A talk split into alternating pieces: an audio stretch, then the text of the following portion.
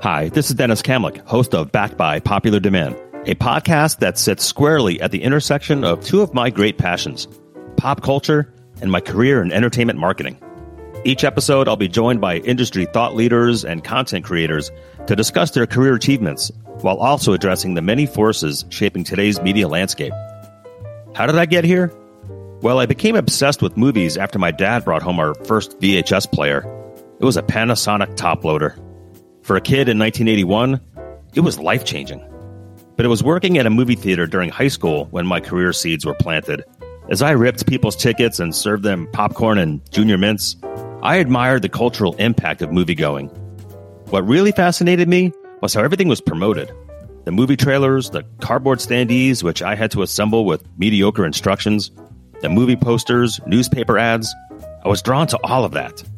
I mean, what sixteen-year-old kid actually thinks about making this stuff? I was all in, and I never looked back. For the last thirty years, it's been my privilege to work with some of the most accomplished executives in this business, and it's time to recognize them for the impact they've had in my career. We'll discuss their successes and failures, what motivates them, and what keeps them up at night as this industry undergoes rapid and seismic change. People we can all learn from, and I hope they inspire you as they've inspired me. Look, I can't host a pop culture podcast and not also talk about movies. I mean, I've got like three hundred Blu-rays.